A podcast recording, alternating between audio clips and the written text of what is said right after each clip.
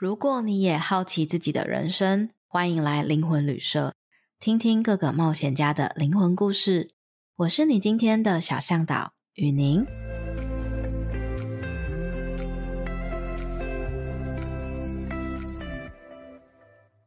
Hello， 我是雨宁。嗨，大家好，我是李欣。我们的李欣特辑又来了。这一集我们要聊一个很好玩的主题，就是你们知道阿卡西记录啊，除了读人类之外，还可以读人类以外的东西，就是非人类的主题，也是我们在初阶课的时候会学到的。然后李欣在这块呢，有很展开的旅程，就是他真的读了很多东西，超展开，超展开。就是我自己是在做人类的阅读工作蛮多的啦，然后李欣呢也做人类很多啦，但是他还有一大块是读了很多非人类，所以我们这一集要聊很多读非人类的经验。对，就可能是过去把太多人从我生命中排除了，可能跟没有生命的连结比较好，你跟无生命连结特别好，好像有一种这种感觉。哎、欸，那我们来聊聊你想要跟我们分享什么呢？第一个呃，第一个是在我学完初阶，就是其实很意外，学完初阶就会有呃蛮好的阅读了，就是关于非人类的时候，那时候是读一个呃单纯练习一个呃海蓝宝石的使用跟它的特性这样子。嗯，我好，我很想知道，因为我很喜欢海蓝宝哦。然后那时候读的时候问功效跟特性的时候，就好像被一盆冷水泼到脸上的感觉，就哦，我醒了，是 Airway 的感觉，我、哦、清醒哦 ，OK 的那种感觉。然后呃，就是还有阅读一些太阳石的感觉跟使用的方式，然后放在哪里，嗯、也会阅读太阳石。嗯，太阳石就是摆在家里的哪里比较合适，他比较希望被摆放在哪里呢？呃，很意外的是，太阳石说：“你把我放在家里的客厅。”价值上、哦、我就问他说为什么，嗯，他就说因为这样我才可以照顾到每一个人哦。对，他就他就很意外的，原本是只是一个人拥有它，对，然后没想到他说我要照顾家里的所有人。那时候听到的时候是很很感动的吧，他的他的理想蛮大的。对，他说放在这每个经过的人我都 OK， 我都可以照顾得到，要把我放在那才可以。就就是矿石有他的愿景，对不对？哦，对，是这样，没错，感受到这件事情。然后那时候最让我压抑的是，我其实就是对矿石完全不了解，嗯、矿石水晶完全不了解。后来回去查证了之后，才发现哦，完全一模一样，就跟那种什么宝石词典上面会写说哦，功效是什么，帮助思绪，哎，对，可以对应到。我就吓到，我从此把它写在我的小本子里面，就是我其实读得到哦。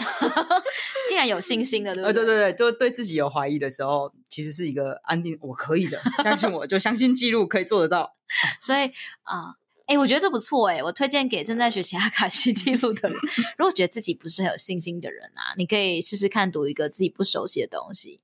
然后去查证一下那个。宝石词典啊，或是植物植物的那些呃，那叫什么百科全书、嗯、你就对应到原来我读得到、欸、原来我也会。好，以后我就把它纳入就是学员信心训练计划。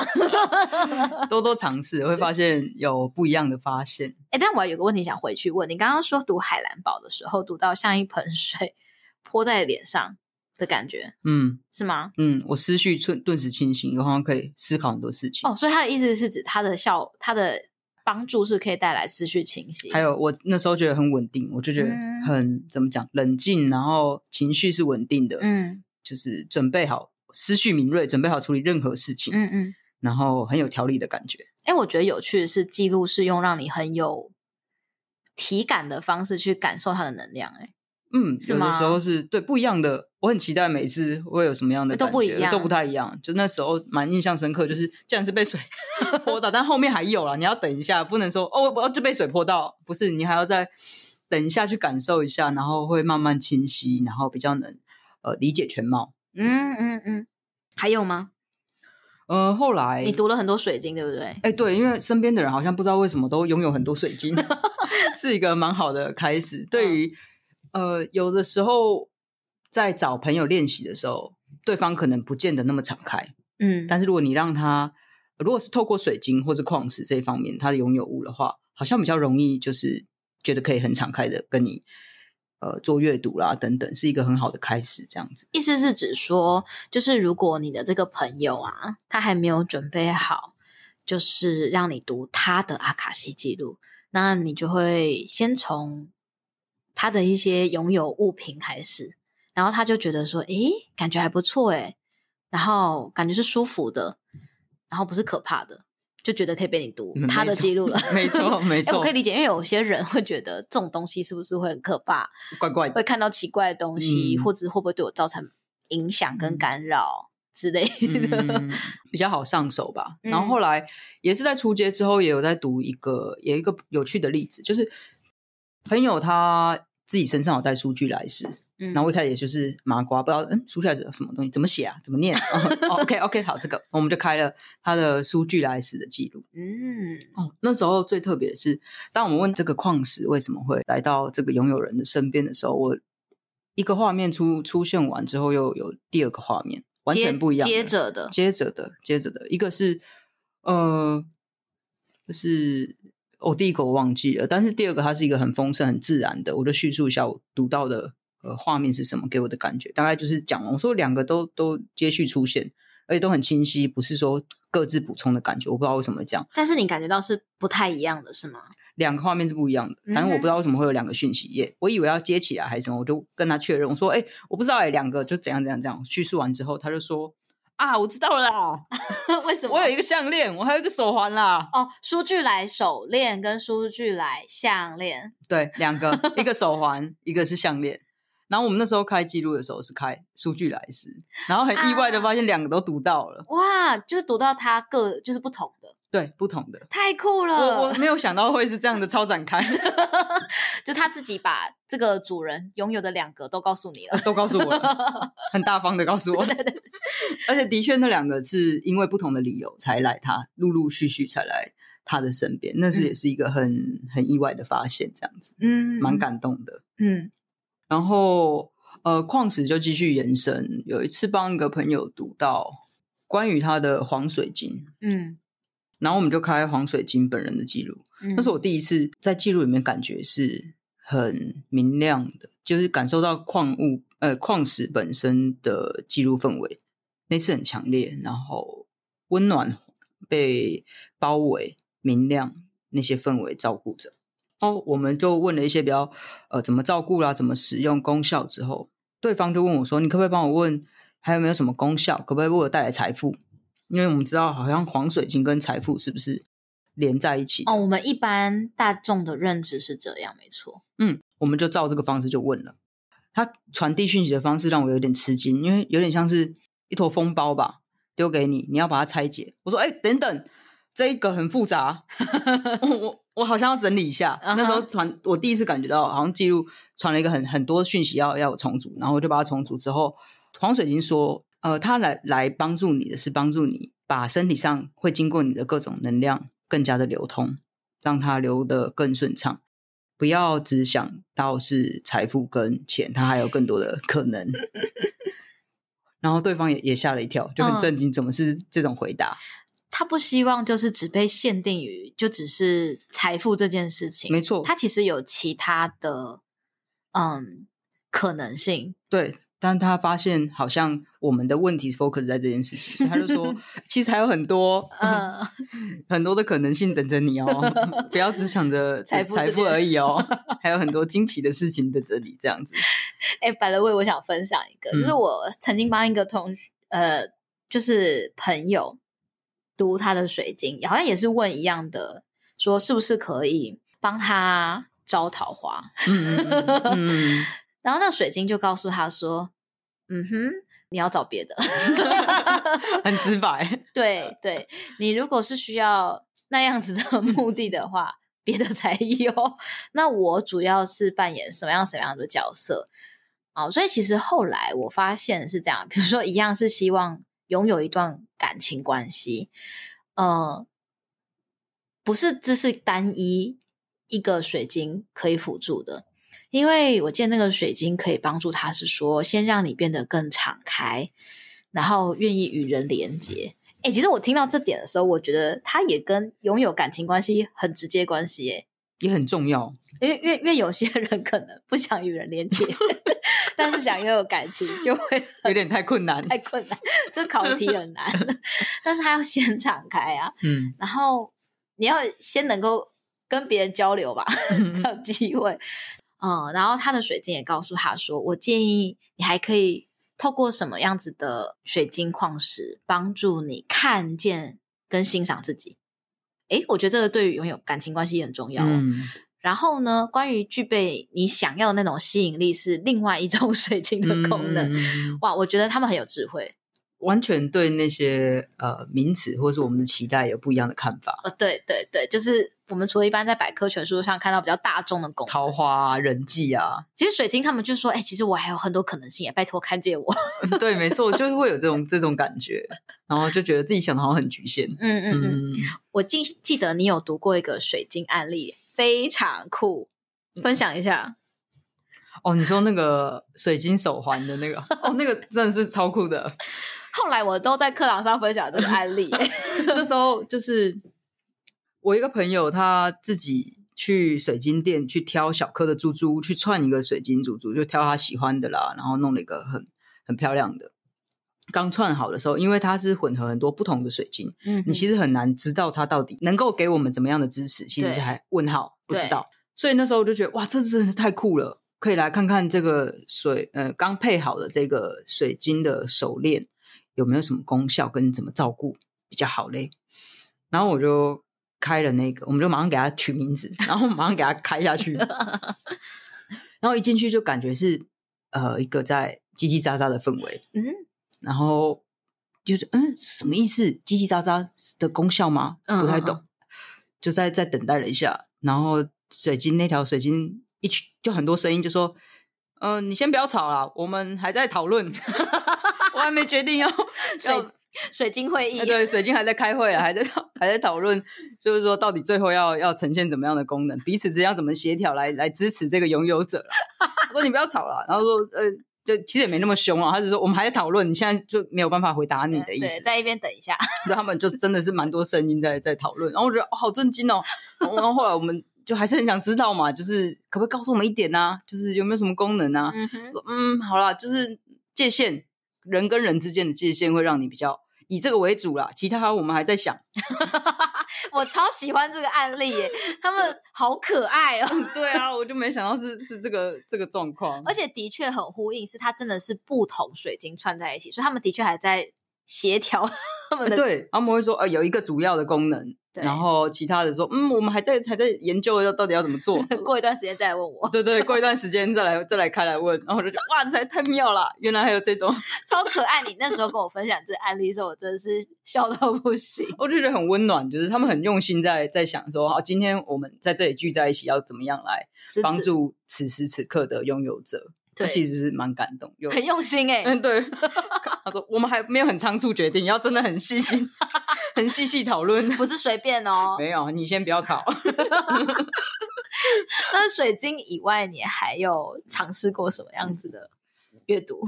嗯，我们最近有一次团练有读那个书本。哇，这个书本我想知道。呃，书本的话，那是一个我们同学之间发起的团练，那我们就盲盲选了一本书，一本大，怎么盲选啊？就是呃，从博客来上随便选的、啊。没有，我们的同学他就千玉，嗯、千玉他在自己去图书馆借了很多书，嗯哼，然后他说我借了这些书，你来选一本，嗯，我就看了标题，看书本，嗯，好，这本最不知道他在讲什么，我说好，那就这一本 ，OK， 我我完全想不到他会讲什么，我想盲读最好玩了，嗯、对。我们就就来盲读，我们就找同学一起来来阅读这本书的一些问题，这样子。可以说一下书名是什么吗？书名是《风之电话亭》。这真的不知道在讲什么，我我直觉啦，会让我想到宫崎骏之类的，或者是解忧杂货铺的，就是很很像这一类的。因为我看了一下村上春树啦，什么那种、就是。对，因为书的封面是日日本的日系的感觉，日系的，然后我就会觉得应该是在讲这种故事吧。嗯，那时候我还刻意忍住不去查很期待会会发生什么事情，嗯嗯嗯，然后后来我们我们就开始，那前面就有写一些引导的，我们第一个是看他说他这本书要传达的核心理念是什么，然后阅读的过程中我们是三个人一起读，然后各自读到的其实是截然不同的讯息，嗯，然后就各自分享继续往下，然后还问了说呃，他希望怎么被推销给读者，怎么传递给读者这样子，那等等的这些问题我们读完了之后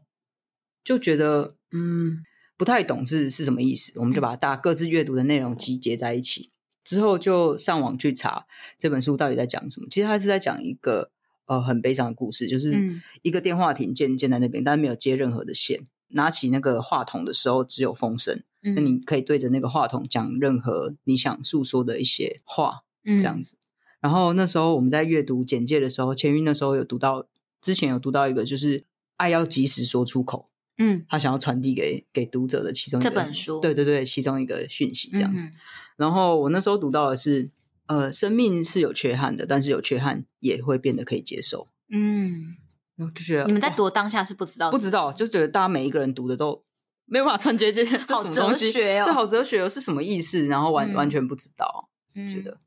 很特别的体验，嗯。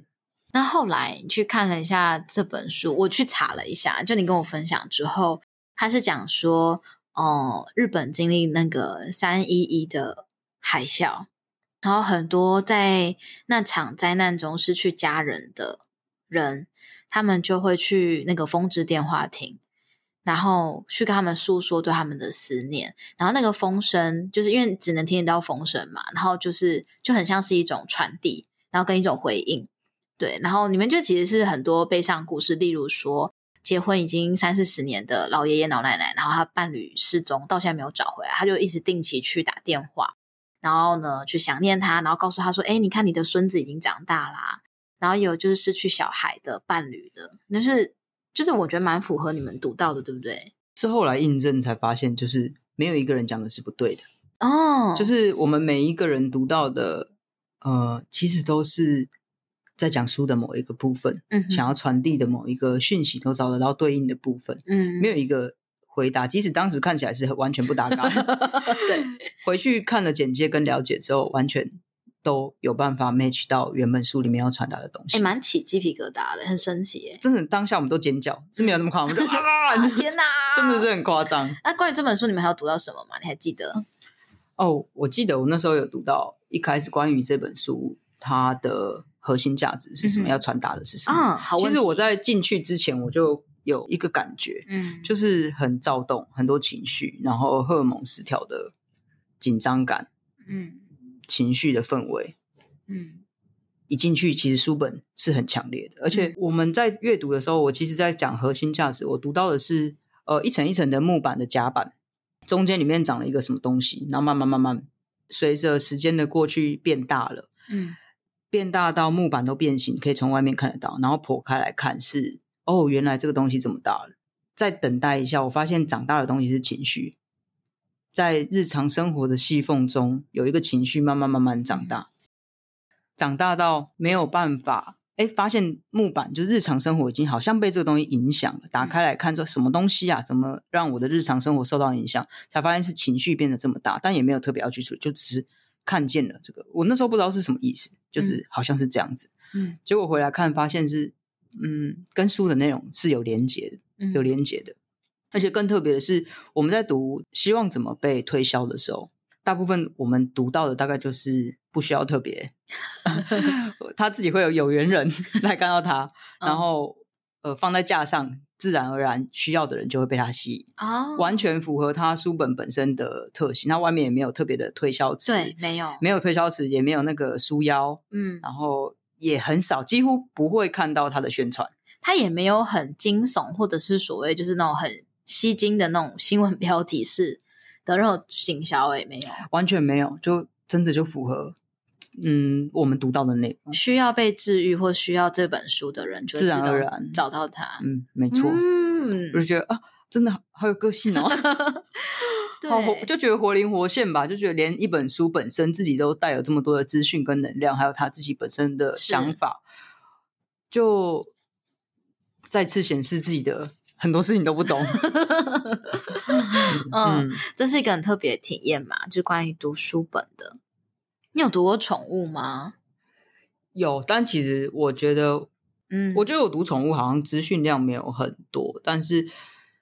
像我有三只猫，嗯，十年以上了，嗯，就是大学到现在，对对对对，就很久了。然后比较像是室友，又像家人的的陪伴。然后读的时候比较多，就是他是来，例如说有其中一只是负责柔软我的心的，嗯，就他会负责撒娇。因为我太理、嗯、就是比较常是理性思考，这个可以那个不行，这个怎么样那个怎么样，就是没有办法用情感去面对。但是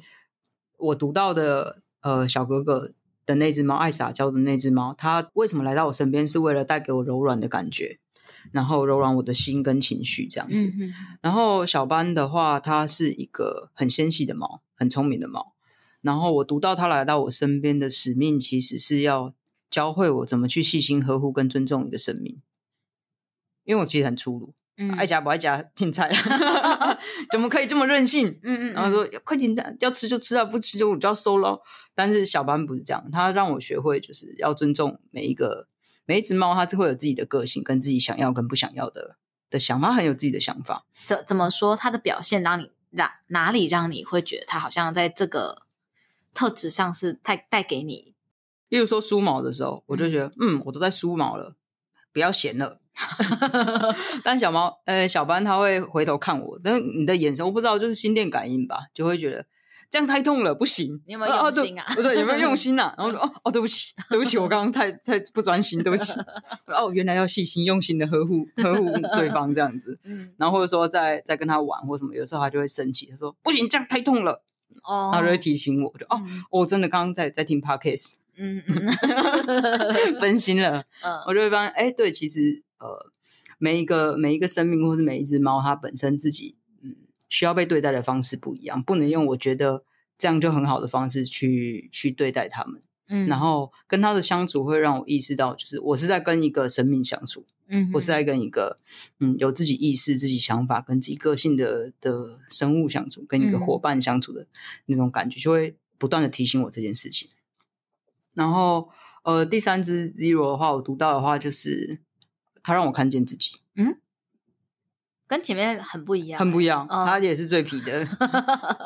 他就是呃一直就会捣蛋，他有很多自己的想法、嗯、然后很多做他自己想做的事情，他想干嘛就干嘛，然后想跟别人好就跟别人好，想不敢不想跟别人好就不想，很多自己的想法，然后最爱调皮捣蛋的也是他，然后也让我看到这个就是我啊。你觉得很蛮对应的吗？蛮对应的，我觉得在他身上看见了我自己讨人厌的那部分，就是我行我素，我行我素，然后是就是想干嘛就干嘛，不管别人是怎么想的那个部分。嗯，那藉由跟他们相处在一起，我就慢慢发现自己的自己不同的面貌也在他们身上展现，大概是这样子。哎，那你觉得就是最后一只帮助看见你自己这件事情，有带给你什么？就你看见了。And then? 哦，其实就是这是什么？没有，我没有特别干嘛我就就是看见说哦，原来他就是这样。我以前会很生气他为什么要这样做哦， oh. 但是我慢慢发现说哎、欸，原来我自己也是这样，然后就 OK 就这样子 OK 就你就你就这样子、嗯、那我也可以就是就是我是这样子。回到你很常在跟我分享的是，你觉得透过记录你发现有更多的自我接纳，然后也有更多的允许、尊重、理解，然后就让这件事情就是这样子。我看起来是这样的感觉。嗯，我越来越能够欣赏各个人事物，让他们如其所是嘛，是这样讲。嗯嗯嗯，对，就是是他们，尊重他们是他们原本的样子，嗯、不要企图去呃改变或者是多做一些什么的状态。嗯，我可以接纳他们是这样子的个性。不要去改变他们原本的样子，也更多是接纳我自己是这个样子。嗯嗯嗯，也愿意去看见自己以前不接纳自己的部分，这样子。当我们能够这样对待自己的时候，很自然的，我们对待他人也会这样。就是我接受我自己如其所是的时候，我发现我也很自然可以对别人接纳如其所是。然后有趣的是啊，呃，有时候我会是透过接受别人是他的自己的时候。我回来好像我也能够接受某部分我无法接受自己的部分，就它是一个交错的正向循环。而且当你能够接受它是它自己的样子的时候，你不喜欢的模样就就不见了。哎、欸，对，很奇怪，就是很神奇。原本不喜欢看到某一样的事情发生，嗯，比如说你不喜欢某个人特别每一次呃上班的时候都做某一些行为，对，或是干嘛，可是当你接受他就是这样子的时候，他就是会这样，我完全接纳他做他自己想做的事，完全让他做自己的时候，他好像就不会开始做这件事情就那个行为好像就不太一样不太一样，然后不再对你来说是个困扰了，嗯嗯嗯，反而最大的帮助是帮助到自己的生活好像越来越顺利吗？会，烦心的事情越来越少了，然后困扰的状态也没有那么频繁。有，我有亲身感受到这种神奇时刻，我觉得是随着我跟记录的工作，我觉得它已经在我的生命中很常有这种，对，就是可以称为神奇时刻吧。就是原本我真的觉得这个行为我好受不了哦，但是过一段时间就我转换了这个观点，不管是自我接纳也好，或是我接受尊重别人之后那个行为好像就不不见了真的会他他可能对待他可能对待别人还是啦，但不知道为什么就我在跟他相处过程中这个特质就转化了，不再是个困扰，不再是个困扰，或者是说，哎，我觉得不会啊，以前我会觉得很困扰，但是现在就会觉得还是蛮可爱的啦，嗯、有这种感觉，这样子。嗯、好，这件事情我觉得发生在我猫身上很明显。怎么说？哦，我有只猫会呃不定时的尿尿在床上，嗯、然后或者是呃，就总之就是somewhere。嗯、有时候我觉得它就是一直在闻。鼻子，因为鼻子变锻炼的很好，就是到底在哪里？怪怪的，就怪怪的，有个味道。这这只妈妈每天就在房间里面衣柜闻一闻，嗯，这里有没有？对对对，那里有没有？对对对。然后，当我觉得我接受，就是其实我觉得训练如其所是。我最近有个体悟，哎，透过宠物蛮容易做到的，因为我们很常就会说啊，它就是猫啊，所以它会这样。那我就那天。就是好像因为他尿尿了嘛，然后我跟我老公就说：“哎、欸，他要尿尿。”我们就说：“对啊，因为他就是猫嘛，没办法。”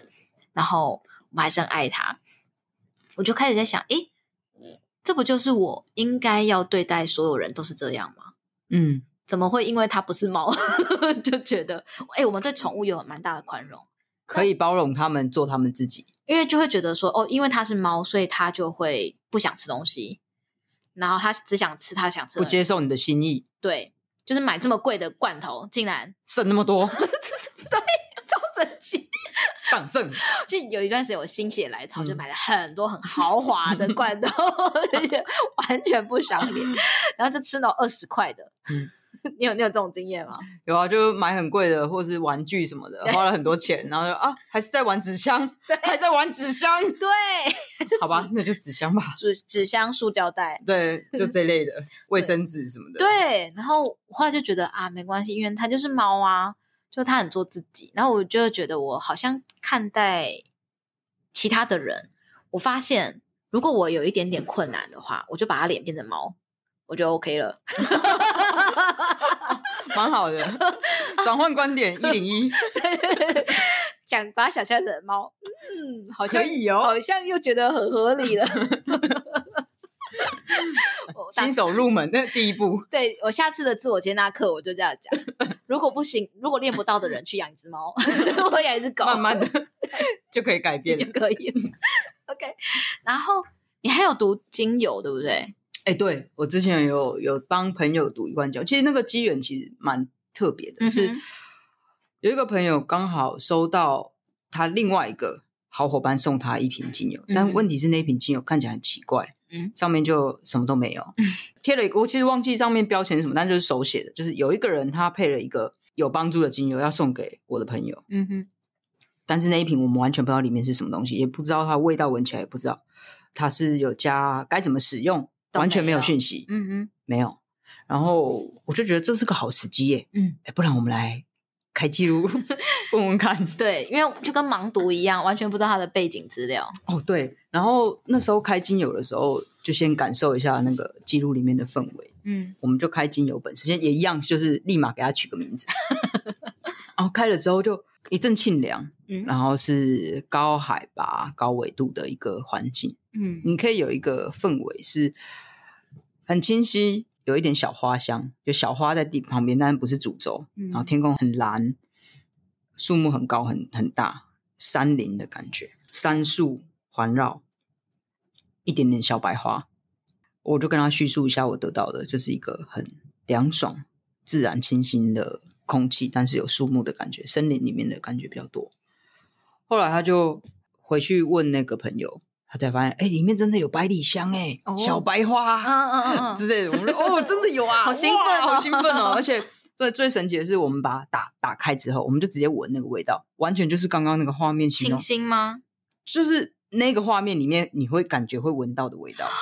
然后他是用视觉的方式，他用视觉传给我、嗯，味觉会有的味觉。哇，我觉得好特别，就是。我我想象中这个画面该有什么味道，我就是在那一瓶里面闻到就是那个味道哦。然后也可以说闻了这个味道就能会想象的画面就会是这个画面、就是、哇，一模一样。我就没有哇，原来视觉跟嗅觉是完全可以 match 的、欸、对对对，哇，这个香味真是不得了啊很有想象力，很有想象力，很有境界，对对对。然后我也拓展了我的认知这样子、嗯、那你后来有自己试着去调过精油吗？有啊，我平常就是会会调过调精油啊，嗯，然后我之前有调一瓶精油，我就我想说这一次经验很好哎、欸，对，我来看看我自己配的精油是怎么样，也是一个问号问号，我来看看你你是什么样的能量跟氛围嘞，嗯，如何？我就读了我自己的配的精油，我说哎、欸，你你的使命是什么？你可以怎么支持我？嗯哼，然后那瓶精油就四个字，迎来挑战。我就傻眼，迎来挑战，我还不够多。我想，对，我想，我已经很多挑战了，我还喷得那么开心。那你就暂时，哦，我就暂时把它 hold 住。但是殊不知，后来想一想也觉得蛮合理的，因为我当时在配的时候想想的念头，其实是我希望这瓶精油能带给我稳重的感觉。然后我就啊，梗梗藏的也太深了吧！就透过重重的挑战，让你展现出稳重的稳重的氛围，完全合理耶，完全合理，完全用心。哇，你梗对，你的梗也藏得太深了。对，然后我就说，嗯，好吧，过了一阵子我就可以接受，就偶尔偶尔使用可以，不可以每天。哇，好神奇哦！就是大家可以试试看。哎、欸，我很我很欣赏，我觉得他蛮有巧思的，很有巧思，设计的很好。他不会直接给你你要的，对对对，他会透过其他方式让你觉得好像你自己获得了对这个感觉。嗯嗯嗯嗯，好用心、啊、我很喜欢，才出乎意料了一点那, 那你下次也帮我调一瓶迎来挑战，对，就是也是稳重，然后看他帮我设计什么路径。哎，对耶，就哎稳重的感觉。哎，我们来对应一下，就是你心里想的都是让带为这个人带来稳重，然后我们看看读完之后这个精油用什么路径让这个人体验稳重、嗯、对啊，我觉得就感觉很多实验可以可以做。我那时候超傻眼，马上把它封存起来，就哎、欸，先先在这边，然后不要先先先这样休息一下、哦、你先去旁边休息一下我需要调试一下心情我我喜欢我喜欢。然后你还有想到什么吗？呃，有开过地点吧。哦、oh, OK， 嗯，像是呃基隆，嗯，因为之前老师说我们应该要多多拓展自己的生活圈，去体验新的事物，对，才可以让记录阅读的更顺畅。嗯哼，我说啊，不然去基隆读一下好了。嗯，你是去玩吗？我就去逛夜市，就哦、oh. 呃，一时心血来潮就去基隆夜市，就哎顺便读一下，没读过，好、哦，我在那个地方感受一下。来，然后我那时候读到的时候也是蛮，就一个很沁凉的感觉，然后是很深海的蓝，不是凉爽，但是是呃被全身被冻透的感觉。嗯，里里外外被很深的蓝色填满，然后一双手的意象是辛勤工作，一直在做事的做事的感觉，辛劳的感觉。然后我不知道这些东西代表的是什么，但是就体会一下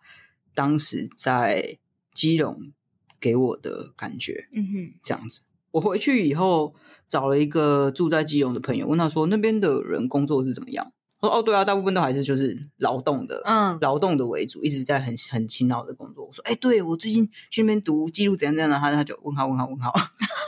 他很不知道。但是我说在那边就是有体会到，好像是这件事情，想跟你确认。他说，哦，的确那边大部分的工作都不算是，都还是以劳力密集为主，嗯，比较多是这一类的工作这样子。嗯嗯，所以这个城市的确读起来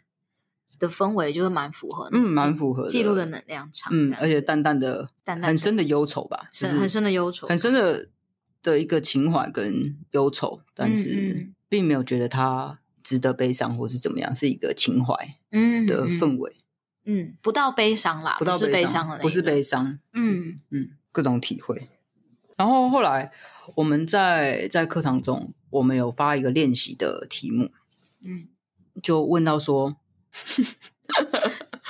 我们问说哪一个地点让你特别有感觉，嗯，你特别想去，不知道为什么，对。然后我就觉得德国特别有感觉，嗯，我们在高阶练习的时候读到很多前世，我觉得好像是军人，德国该不会是德国吧？你说你吗？对，我，uh-huh. 我们自己的前世，我想说是不是有关联呢？很好奇，uh-huh. 我后来就开德国的的记录，是城市吗？还是整个国家？我开德国柏林，嗯，因为我那时候去德国的时候，我特别想去这个城市，嗯，我就去了。然后开了记录之后的感觉，就是不知道一个很骄傲的感觉。OK， 我是有荣誉感的那种，对，有荣誉感，然后就觉得 嗯, 嗯，我很得意，对，就是嗯，我太棒了，嗯哼，